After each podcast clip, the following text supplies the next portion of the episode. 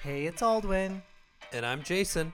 This is the Ready Play Tennis Podcast. New balls, please. We put our shit together so that we can entertain you. Oops. Come back to life, Dick Enberg. you know where I'm going with this, right? I think I feel like it's another ass comment, but Jason, Jason just called you on your bluff, and you you came back and you called us an albatross. I don't know what that is. do you know what this is? It's called entertainment in all caps. Time. Ready? Play.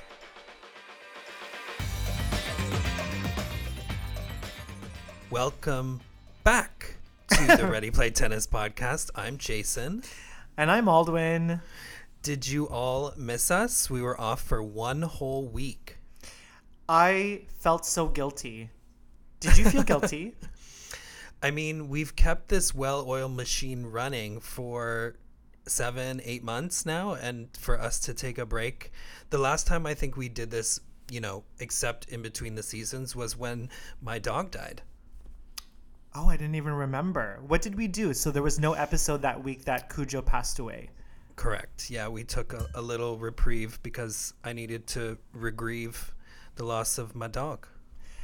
So all of you listeners out there, just know that you know um, it takes the death of a close family member and our basically being on the fringe of mental insanity for us to take a break. what Aldwin is referring to is the fact that we are just a little bit busy over here in the T dot. but to our defense, there wasn't much happening on the men's side after the US Open. Like I think there was 0.0 tournaments. right. Were Yeah. there 0.0 And- tournaments on the women's side? No, there was one or two. All of them, I'm sure, were giving out ugly trophies. so not worth mentioning. I don't remember, so that means I guess I don't care. Yeah, sorry. Okay, maybe we'll come back to it next week, but we didn't care to remember what happened on the women's side that week. So, Yeah. But we're we're on on it this week. I think at least you are. Except I have a little beef. Um, you know, before we dive into everything, I have a little beef with WTA TV. oh, go. Oh, yeah, yeah, yeah, yeah. Get into it, Just bitch. Uh, so WTA WTF WTA TV. You okay? So my credit card expired. That happens, and you need to transition payments. So realizing that this tournament in Chicago's coming up, you know, Bianca's gonna be there. Kim Clijsters is making her return after like a year and a half. She's taken a spot in that event. I'm like, I need to get on WTA TV and watch this. Little did I know, uh, I can't log in. And I just think, oh, okay, well, my card expired. I use a Visa because they don't take Amex. I roll. I want to ma- earn. I want to earn points on the Amex, but I can't. So I use a Visa, and the Visa expired. But they're transitioning over to a new service or a new platform, which means you can't access your account and you can't become a new member during this period. And the person I communicated with, don't know their name, don't care, because they basically said, very soon. it's going to launch very soon. I'm like, what does that mean? Does that mean like a couple of days? Does that mean the through the end of Indian Wells? Like, what is this? Yeah, I mean, this is part of our job. It's essential that we have access to WTA TV so we can watch the churness. Yeah, so we can cover your sport and your wonderful ladies who are competing. What the f? Yeah, I think you texted me last night and you're like, hey, have you logged into WTA, T, WTA TV in a while? I'm like, TBH, no. I've been getting my tennis from other sources, okay? From illegal sources. Maybe in the recesses of my mind, I tried logging into WTA TV like a couple months ago and realized that there was an issue, but I was like, okay, I'm too busy to try and figure out what that issue is. Let me just get my women's tennis somewhere else. So maybe I should have flagged you. I did not. That's okay. It doesn't matter though, because No. this response from WTV WTA TV is simply unacceptable. Girl, get your shit together. Yeah, like I asked them if there was a workaround, like can you just reset my account and I can give you my card and then we can watch cuz you know, I was interested in the event in Ostrava. Iga was playing Mm. um, Sakkari and then Kvitova was playing Kontaveit. Was that this two semis? Um, Kvitova was playing Kontaveit, I think. Yeah. Okay, yeah. Yeah. So I was interested in seeing those those matches and you know getting myself equipped for the Chicago event. And no, it's it's guys, it's gonna be ready soon. So if you want an account, just wait by your email or wait and refresh because soon it's coming. You know, I wish I could say, as a teacher and educator in, in Ontario, if a parent asks me when their child is going to receive math support, I wish I could email them and say, you know what, I'm not sure, but I hope to give them math support soon. Sorry, that's just not acceptable. I mean, Mr. Matt- Mr. Mr. Era, their Mr. Era, their test is on Thursday. you know what it's we're working on it and so once we figure out what's happening we're going to communicate what's happening to you and when that gets communicated it will be soon which is ba- basically a bunch of garble but Monsieur Era. anyway, we digress. Um, we want WTA TV to be a little bit better. You know, AT, uh, Tennis TV has an app and you can cast to your TV. So maybe they're working on some of that. So we'll give you a small pass, hoping that you're making it better. But, you know, it's very sad that you can't access your account um, when you have one because you're trying to make some fixes and, and improve the situation um, and losing my money in the process. yeah exactly Yeah. your your money girl Yeah, exactly. Anyway, patreon.com slash ready play tennis podcast so you can give us some of your money. Thanks to those who have. Yes, thank you. And again, it doesn't have to be, be a monthly subscription because we've had direct DMs about that. Um, we are happy to take your money monthly. We're happy to take your money once. So Yeah. if you have if you have any questions, slide into our DMs. We have a cute way of explaining how to do that to you, for Yeah. you. Exactly. So there was a bunch of stuff going on this week. I think I was most excited about the Laver Cup because I hadn't really seen it before and I didn't know if I would get to see it, but TSN did cover it, so I was very excited about that. Um, I kind of knew what was going to happen. I was chatting through our IG with CGO Tennis, and I said, "It's it's probably going to be a bloodbath." I, I I don't think I used those words, but I was like, "It's it's going to be Team Europe." and you were definitely not wrong. Yeah, I didn't know how right I was going to be. Listen, I before we get into the action, I have this question to ask you.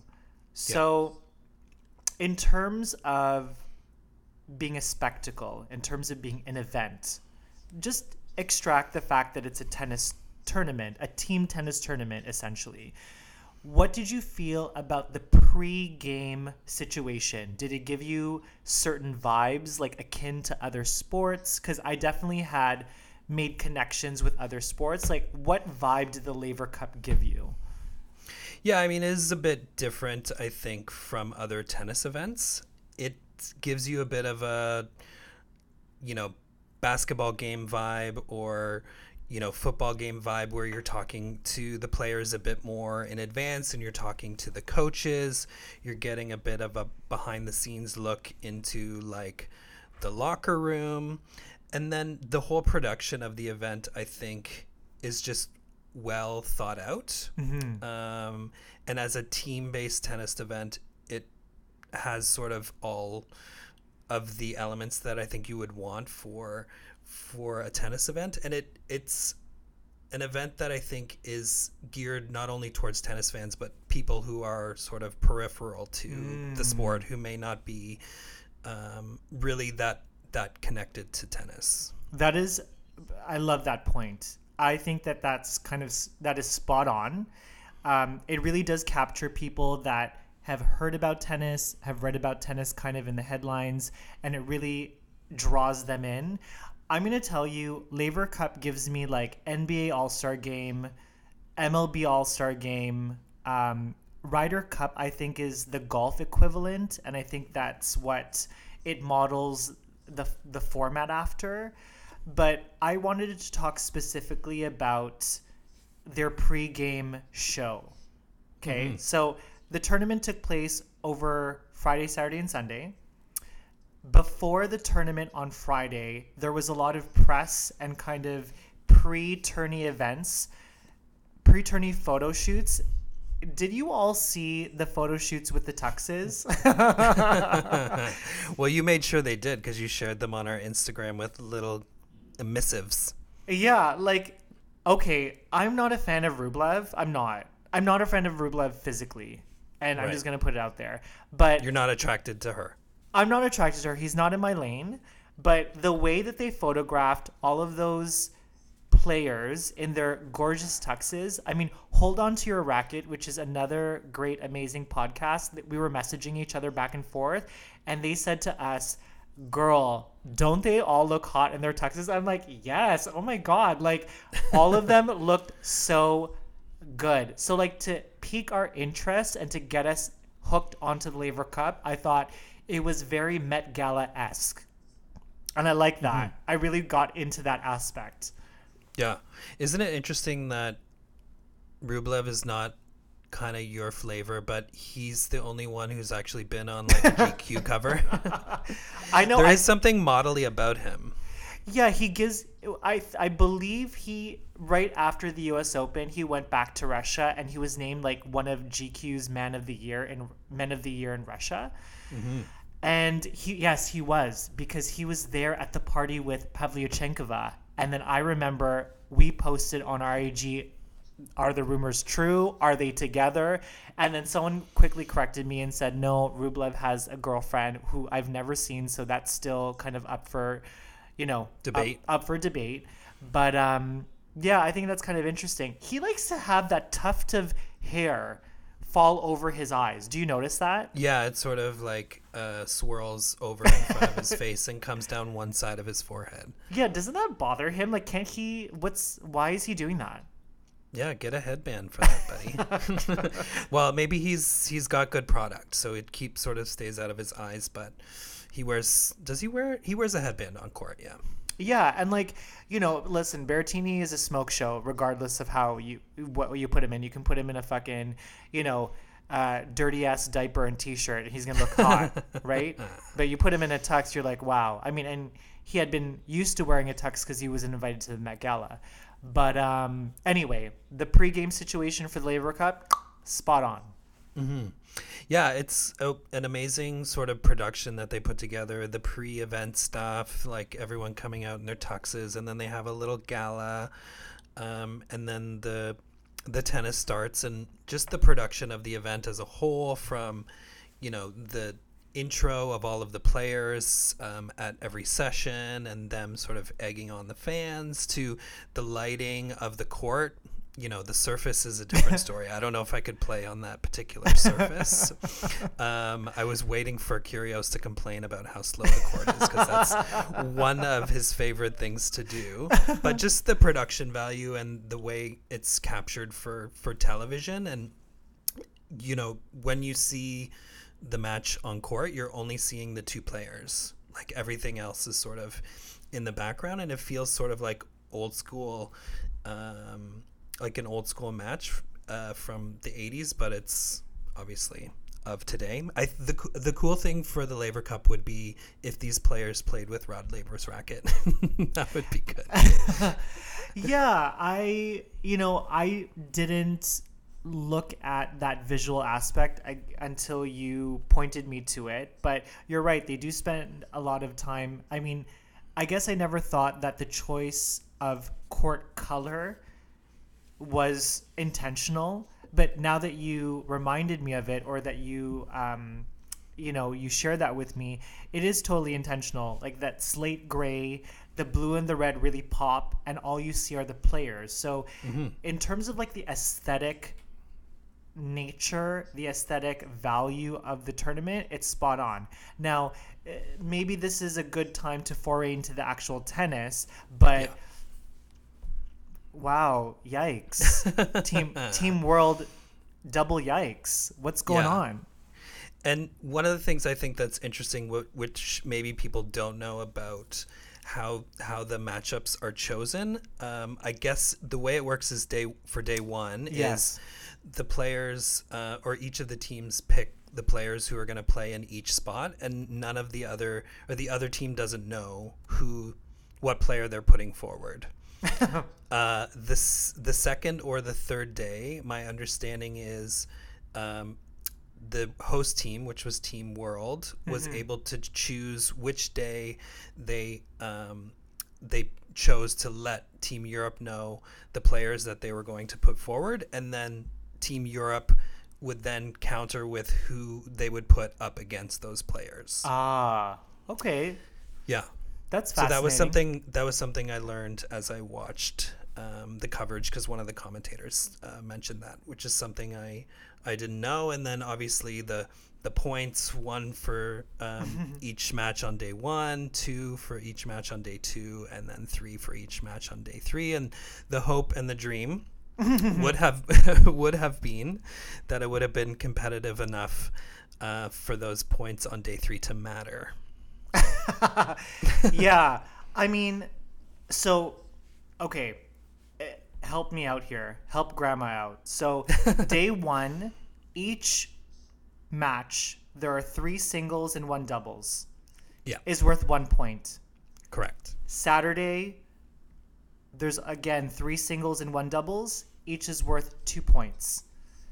And I believe on the second day, Team Europe had amassed enough points because on the Friday, it was only the one match, which was, um, I forget, Zverev and someone lost.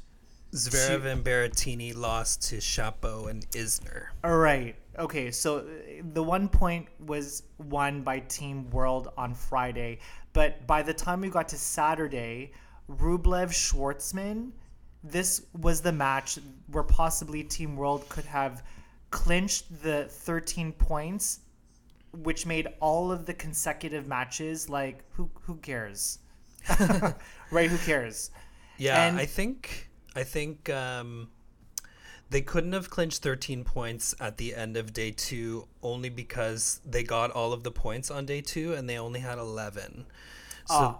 Yeah, so if they they you still need to get to day three technically to get 13 because Ah. there's only 12 points available Ah. in total for both day one and day two. Ah, okay. Well, that's smart on the organizers' part because, like, you know, you have. yeah, How exciting would it be if you have one one of the teams be like just completely come aw- go away with it, and then there's no reason to for fans to be there on the third day. I mean, but if there's if there's any blowout, like if there is a blowout that could have possibly been made, Team Europe did it this year, like 14-1. Yeah. Like, were you when you were watching the tennis? Were you enthralled? Were you excited? Were you into it?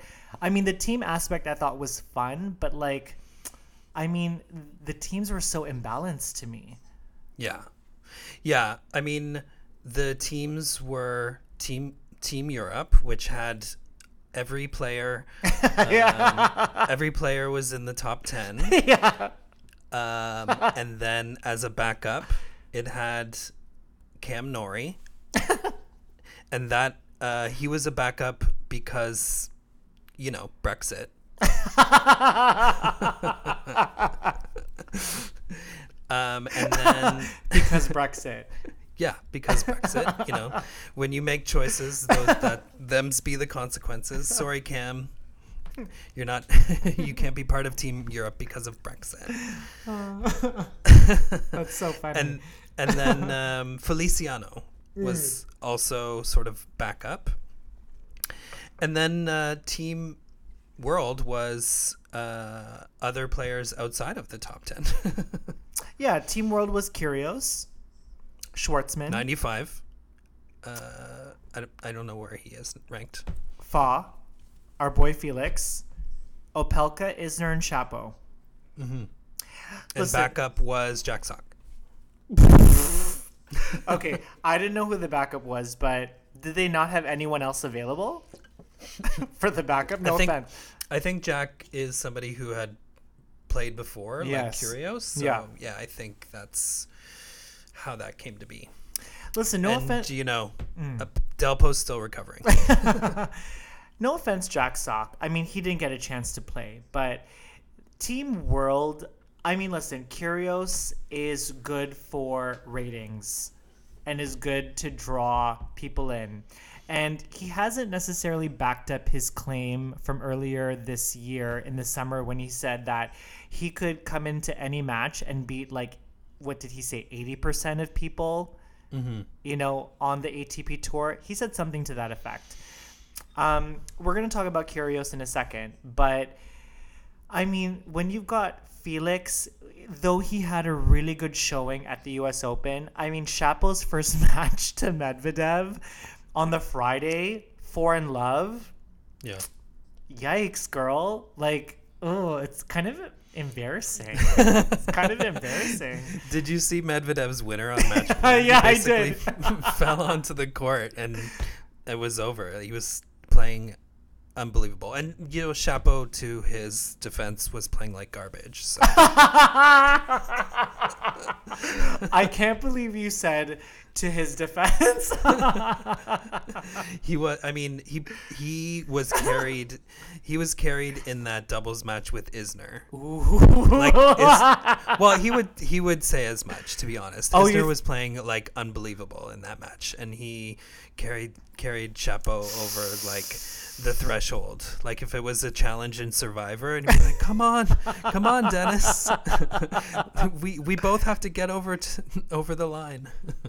You know, listen, you are the oracle this evening. I don't know that you've thrown as much shade in this entire year as you have to Shapo this I've had a week off, baby. 45 seconds. And again, it's no tea, no shade to Shapo, but I mean, facts are facts. That's something that we like to say. And um, admittedly, I did not watch that doubles match, but I was going to ask you about what the dynamics was because truthfully, that was the only match that Team World ended up winning. So, you know, you, you got to thank uh, Johnny. Johnny for claiming their only point. Yeah, John Isner was returning like a beast, and he he followed that up in his singles match. Like he was the he was the standout for uh, Team World for sure. Like he should he should and could have beaten Zverev. He took both sets to two tie breaks, and then they had the Laver breaker. and uh, unfortunately, he um, he fell in the Laver breaker, but. Okay, question for you. So, I mean, though it was a 14 1 demolition, who would you say? I mean, yeah, who would you say? Who would you give the All Star award to on Team Europe? I think it's pretty obvious, but I'm just curious what you would say. Hmm. I mean, I think Zverev's kind of s- squashed um, Isner's thunder in that match, taking that. Um, so I would maybe pick uh, Zverev, but you know, Casper Ruud won the first point. I thought uh, maybe it's not as uh, as obvious to me, but I would give it to Rublev. Of all of all the matches that I saw, I saw Rublev's match against Schwartzman. Schwartzman, yeah, it was a very good match. A very good there were a couple good matches. Yeah, you know, 11 9 in the super tiebreak. Um, both were playing incredibly well. But, you know, we give, we've always described Rublev as this grinder. And for whatever reason, I feel like this. This, these past three days for Rublev, he really leveled up his tennis, and I felt like he was the MVP for that team. Truthfully, I mean, yeah, my ex boyfriend was there.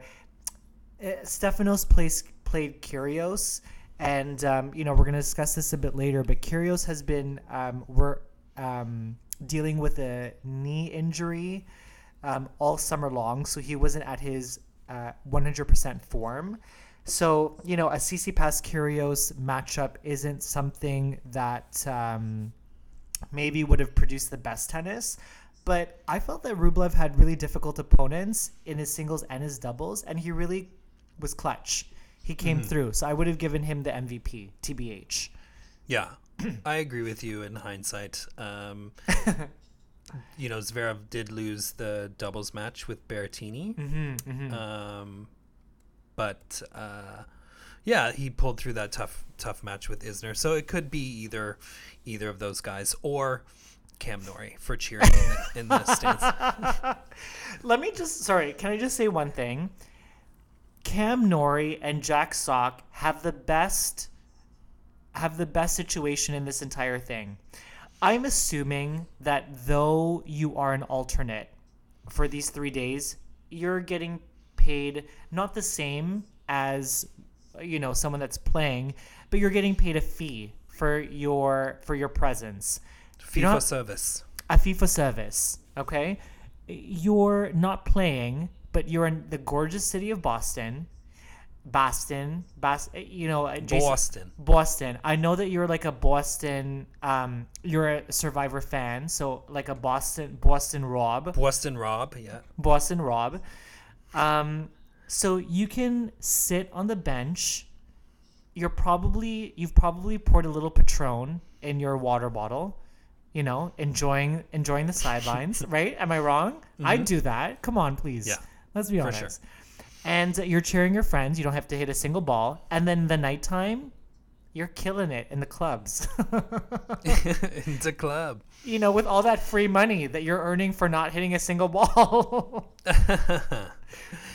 I think, um, yeah, it's it's obviously unfortunate that it was a route, ah. and uh, I would love to hear from anybody who had tickets to day three, where the the event basically concluded at the end of the first match, which was the doubles match on day three.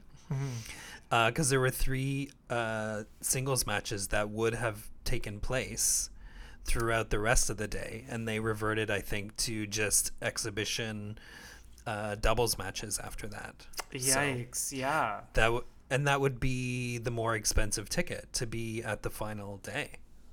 Yeah, sucks. But I Yeah. mean, it is what it is, and that is the perfect segue into. Listen, the the Laver Cup. This is the fourth installment of the Laver Cup. Last year there was no Laver Cup uh, due to COVID. Team Europe has won all four installments. What? What does that say about how do I how do I phrase this question? What does that say about the quality of tennis outside of Europe? and Yeah. is there anything that the organizers or the team captains I mean I mean John McEnroe doesn't fuck around. Okay? He's no he's no fool. He's not going to choose people that I, I mean this is me saying this, but he's not going to choose people that he doesn't believe is going to earn points for his team. But if the pool is garbage, what are you going to do? So, what do you think? What's what's this if if people are going to get into this Laver Cup and watch something competitive, what do you think needs to change?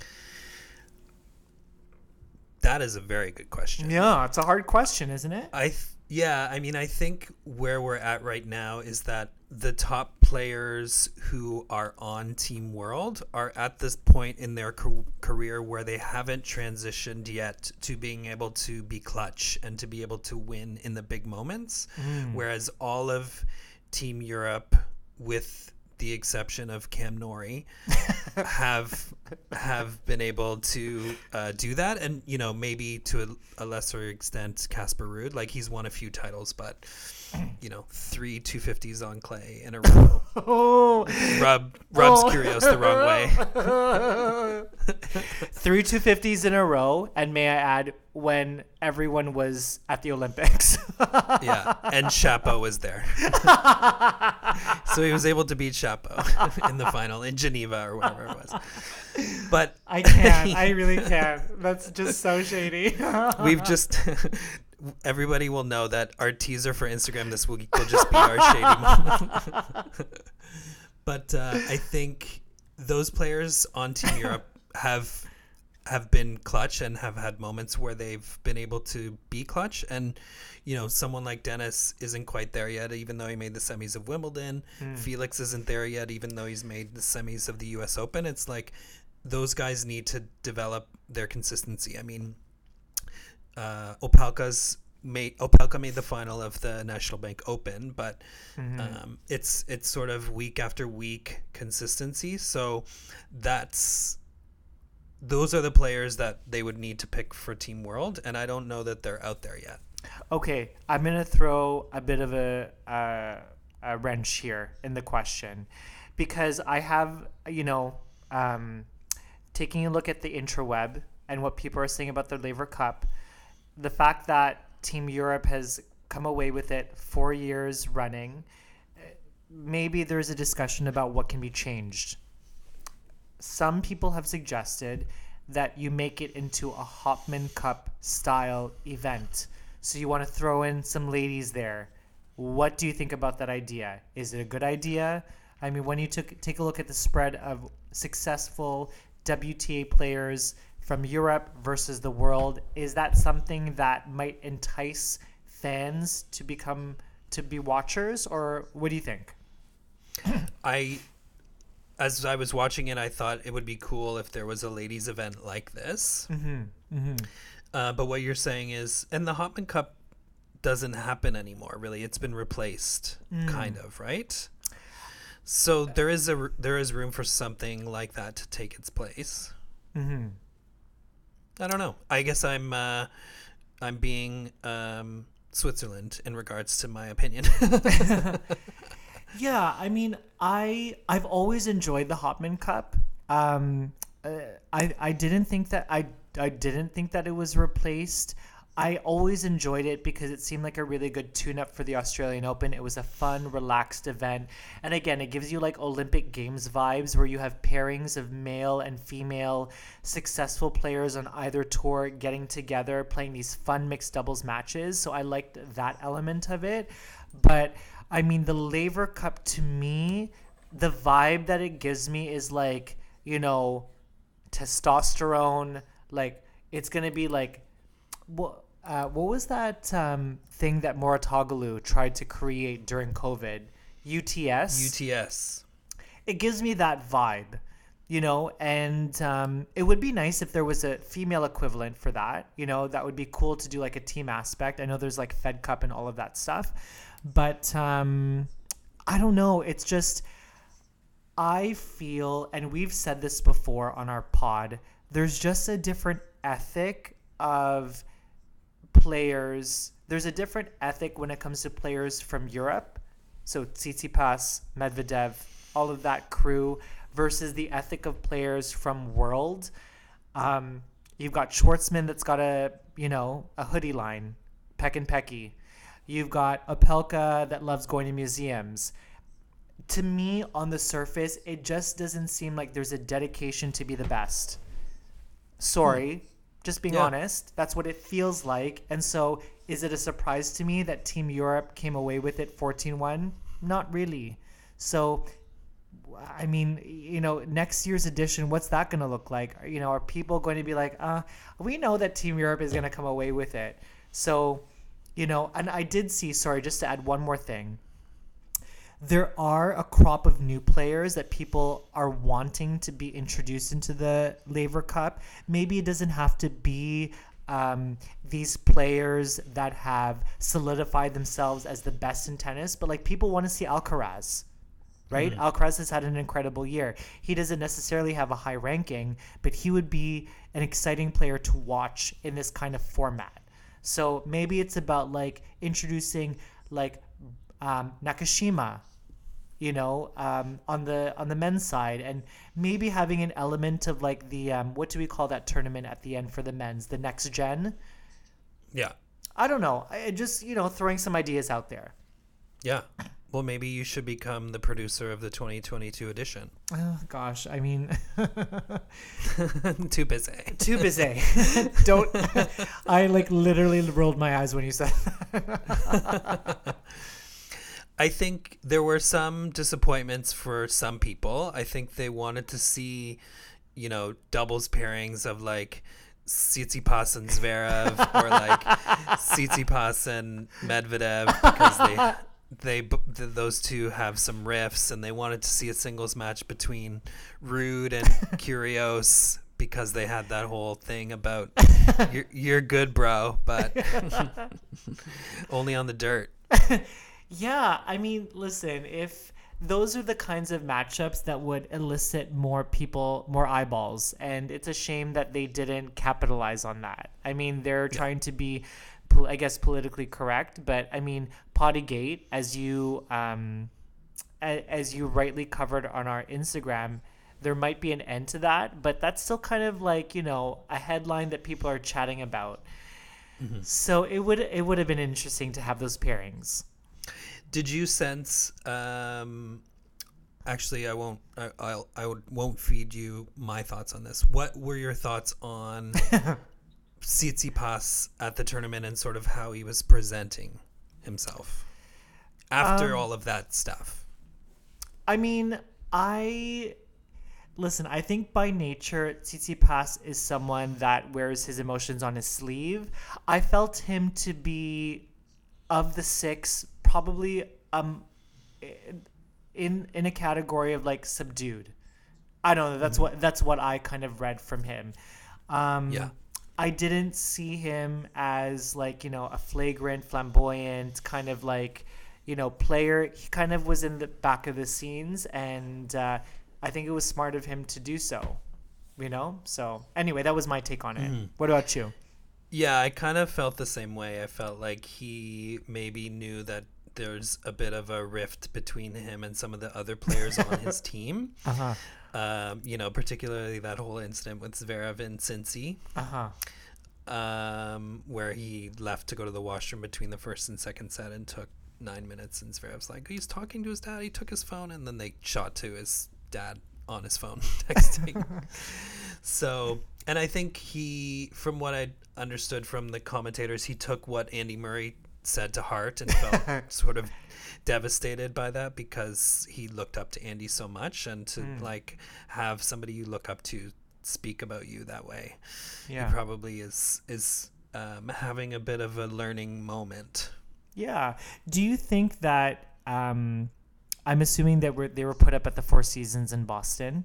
Do you think that you know at 12:30 a.m. on Friday night, uh, Tsitsipas left his um, suite at the Four Seasons and knocked on Zverev's door and was like, "Hey, babe, can I talk to you for a sec?" and he's like, "Listen, I just do you want to just open a bag of Cheetos and uh, open a bottle of uh, Kim Crawford, you know, Sauv Blanc, and just chat about like what was going on between us, and they, they had a girl moment. Like, do you think that they did that? Maybe, maybe City wanted to talk about his relationship with you, and Zverev wanted to talk about his relationship. Yikes! Yikes! Is that a good segue? okay, so it is a good segue. Listen, I'm gonna. I- I'm just gonna say this. Uh, it's it's an uncomfortable position for me, and I'm I'm just gonna throw it out there. Maybe an uncomfortable position for you, but it is a tennis headline. Um, the allegations It continues to be, yeah. it continues to be right. Like the allegations of domestic abuse that Olga Sharypova, Zverev's ex-girlfriend, brought forth about him last year continue to follow him. I'm very careful with my choice of words because like continue to haunt him has a certain kind of, you know, meaning, but continue to follow him and um, international amazing world-renowned commentator Mary Carillo made the decision to step down from her commentating position, which is she's done at the Laver Cup for the past three years, because there has not been any movement or action on these allegations against Zverev on domestic abuse. She said that she would feel complicit in in the actions if she were to um, commentate at this fourth edition of the Laver Cup. So she kind of withdrew withdrew herself from the entire situation. So I mean, honestly, we talked about this. We're not going to go into it in detail, but for me, this is my final note. Um, the allegations are there. The ATP says that they will look at their policy and stance on, um, you know, on this in regards to domestic abuse, but nothing has been done. And someone in such a high profile position as Mary Carillo has taken it upon themselves to make a point and withdraw herself withdrew herself from the Laver Cup this year. Yeah. Yeah, I don't know if there's really much more to say on the issue. It's hard to address it further when no new information, I guess, is coming out. Obviously, mm-hmm. the allegations are serious, and if true, sh- he should be, you know, he should have to deal with the consequences. Yeah. Uh, but it's hard to know how to talk about it or to continue to talk about it other than as we do on this podcast which is to share anything new and that's that was sort of a new piece of you know someone who's esteemed as a f- she's a former tennis player right? Is it yeah. Yeah French, French Open champion French Open doubles yeah. champion. Yeah. So former and obviously well known for commentating um, to take that um, position, and I think others, like Andy Roddick on Tennis Channel, has said, you know, journalists should be doing more to um, push Zverev to get comment or to talk about um, these issues. So we'll see if other um, if other statements are made like Mary Carillo's. Yeah, I just want to share one thing, and this is just me being completely candid, completely, completely raw, and completely honest. I feel like this Mary Carillo story, you know, if that's your decision, girl, you go for it. You know, mad respect to you. That's something that you've decided that you wanted to do and take a stance, and all for it. But this particular situation to me is a microcosm of what's going on in the entire world. People cannot be on opposite sides and have honest conversations about what's going on. And it makes it difficult, honestly, for people like you and me that are trying to share our opinion because all we want to do is cover tennis and we want to cover the headlines and we want to cover in a way that's respectful and fair. And we're just finding as we navigate through all of these contentious stories that people have such these days people have such um, fiery um, opinions and are so adamant about what they believe that they're not willing to look at the other side. And I think that's just so hard. You know, it's just so hard to have a conversation with someone that's going to just say, you know what? I feel like this is what you're saying about this situation with Zverev and his girlfriend. I don't agree with it. I'm not listening to your podcast. You know, it's just it's it's awful. It's really really awful. I mean, listen, I'm gonna put it out there. We've had Christian Harrison on our show. He has had um, you know, tweets and beliefs politically that a lot of our listeners don't agree with. But is that something that we would kind of is that a, is that would that be a factor in him not being on our show? I mean, you and I have discussed it. No, because at the end of the day, he's a tennis player and he has a, sh- mm-hmm. a story to share. So you want to be of the belief that a particular platform doesn't deserve to be on our podcast, then you know what? More power to you. Maybe we're not for you. But Jason and I are trying to be sensitive and honest about what's going on, and we always want to hear both sides of the story. Yeah. And Christian and his girlfriend are super nice. yeah. Chat with us like pretty much once a week. Yeah. And we like them. We like them. We yeah. love them. They're great. They're fantastic. So you know who else I loved that I, I got to watch on the weekend? Oh. Was this player Kwon Soo Wan. Okay. Kwon Soo Kwon Soon I you know, I should know he's my people because I lived in Korea for two years. I've adopted him. He is so such a good player. I was going to ask you about him. So he played in a ATP tournament in Kazakhstan. Was it Kazakhstan? I believe so, yeah. Okay, Kazakhstan, the Astana tournament, first time winner um, of an ATP Tour title. And I, yeah, I was curious because, you know, you and Wade, having lived in Korea before, you know have you have a connection to that country. Soonwoo Kwon is a name that we've seen kind of floating in the draws over the past year and a half, and he's finally capitalized. And listen, he didn't play in a giveaway tournament. You had Karatsev there, you had Krajinovic there, so he comes away as a legitimate winner of his first title. Like, way to go, girl. Mm-hmm. Yeah, and he beat Boobs and he beat Duckworth in the final.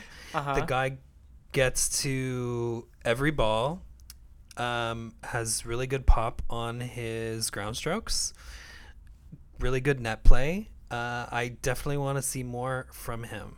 Yeah, I feel like he played Opelka. He, I remember watching the highlights of a, an Opelka match, and you know it was literally what's the um what's the fairy tale, you know where you have the giant. Well, it's not a fairy tale. David David versus Goliath, right? Yeah. I mean, you've got a Opelka serve bot versus this, you know, shorter player, but just like fast as hell and able to get to everything. And I was really impressed watching him in those highlights. And so, you know, when I heard that he won his first tournament, I was just so ecstatic for him. Like, what an accomplishment. Mm-hmm. I'm interested to see sort of where his ranking goes and how he's able to perform the rest of the year. But yeah, I definitely love his quickness and his shot making. Some of the shots he was making against that boobs was incredible. yeah. So soon, okay. So in Korean, is it that you say the last name first and then the first name? Correct. So it's Kwon Soon Woo. Kwon Soon Woo, get it, girl. We posted about you on IG, making sure that you received uh, all the credit that you deserve for being a first title holder. And congrats for a smaller tournament actually having a decent looking trophy. yeah, it was nice, right? It was like a gorgeous plate. Mm-hmm. Yeah, it was very nice. It was very unlike the um, the bong that it looked like they gave out in Ostrava. the bong. Didn't it was like a beautiful glass tube with like multiple holes where you can smoke whatever you want from. I mean, listen, we don't know anything about Annette and her personal, you know, pleasures. Maybe she likes a good um, Friday night bong sesh. I mean, it's legal here, Annette. If you want to come and smoke, you can go to any corner and find a pot store. I mean, listen, she has posted on her IG that she loves plants. she like she posts a lot of plants. Maybe we maybe you know, one of the plants that she doesn't show for public consumption is the weed plant. I don't know. Were you surprised that she was able to pull through and win that title? There were some good players there. I was I surprised? No. I feel like Annette is always a sleeper in a draw. I mean Annie, I love her so much. Um, she worked her way through the draw. Sakkari coming over a semifinal showing at the U.S. Open was, in my honestly, in my heart and in my mind, I'm like Sakkari's pissed. She kept on getting stopped at the Grand Slams, at the French, and also at the U.S. Open. Um, obviously losing to uh, who? Wait, who did she lose to at the U.S. Open? Our girl? No, no, She no. She lost lost to, to Rads. The winner. Raducanu. Radu. So Radu. So I'm like, you know what? She's pissed. She's gonna win this Ostrava tournament, and she's like, I'm gonna come away 2021 having won this Ostrava title, and it will be all been worth it. But Annie had other plans. Annie can do whatever she wants in that forehand. I was watching her matches. She was just killing it on the forehand side. And Sakkari, sorry, Sakkari just couldn't she didn't have any replies for her. I didn't watch that match, but it sounds like it was similar to the Raducanu match who where she dominated. Yeah, she just she just dominated. Like, you know, again, Annie's a sleeper. She had won in Cleveland before the US Open, so she's now a two-time title holder for the year. Um, you don't want to face uh, an informed Kontaveit. And unfortunately for Sakkari, I mean, listen, you can't. You're not gonna listen. The the year is not over, but when you look at Sakkari's year, would it have been nice to have come away with the title? Yes. Did she come away with one? Uh, no. But she, but she's her and you know Tom Hill. Shout out to Tom Hill. You're still ignoring us, but that's fine. Um, we love you. Um, they that that team has definitely made a lot of progress in terms of her results in and consistency. Mm-hmm. Yeah, I've always wondered about Kontaveit. I see her in draws, and I know she does well, and she sort of makes her way through and gets to quarters and semis, and sometimes brings home an ugly trophy. but my general wonderment is why why hasn't she, why isn't she seeded in some of these events? So I think obviously winning a this is a, this was a 500 level title, mm-hmm.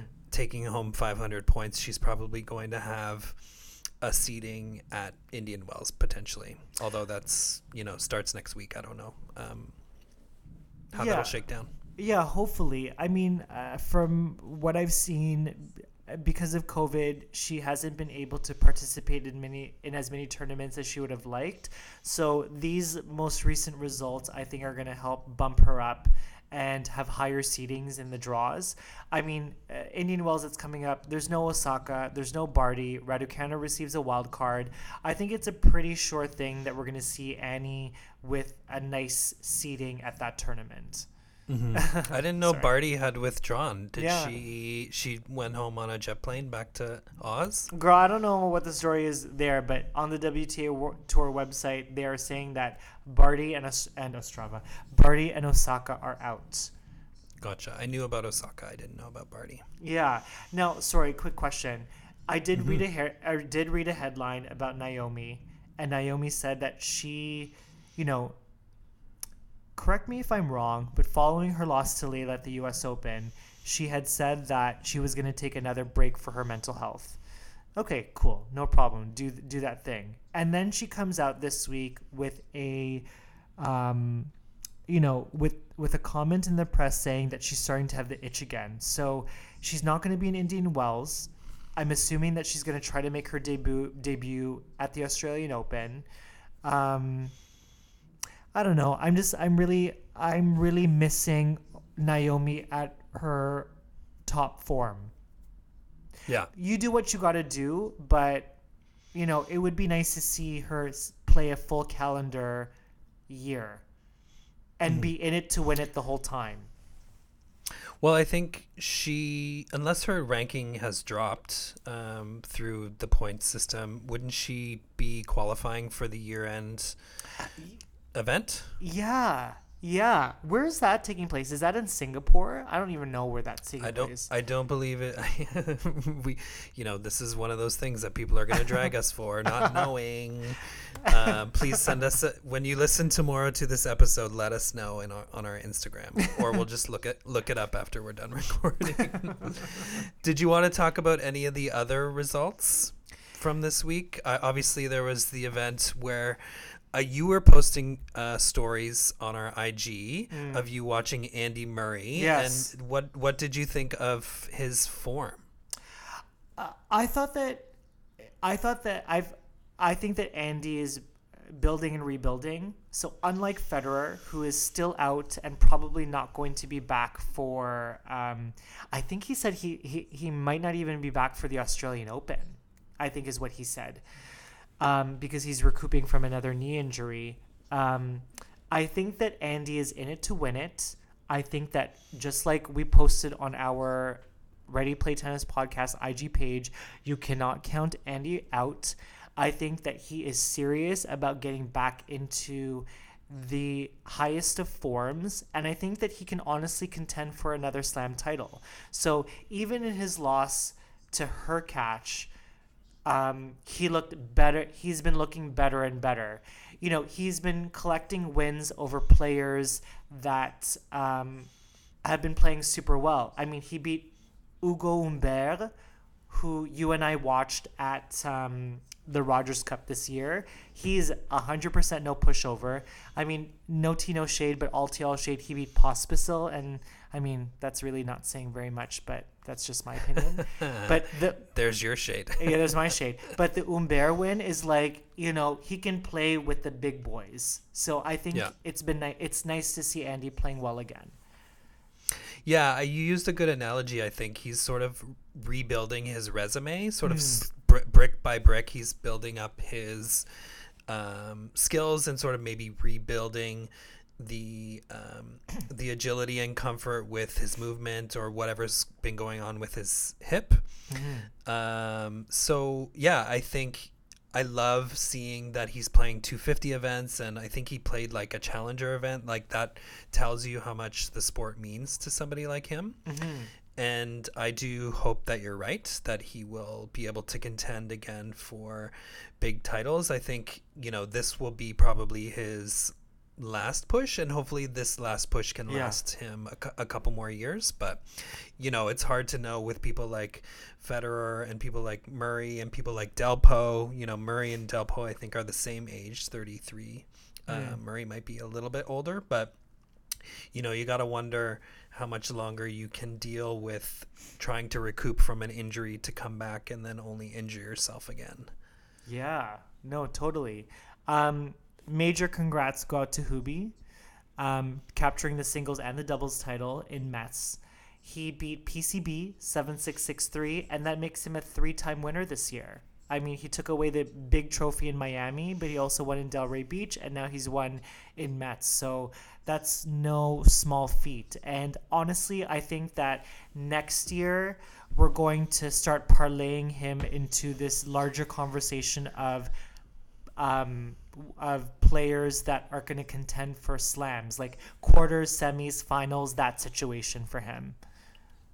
Yeah, I agree, and maybe he'll be part of Team Europe at the Labor Cup. Oh yeah, you know they because they well, I mean not that they need any more stronger players, but uh, right, you know, I mean? and I, I forgot to mention like Laura Musetti, like throw him in there.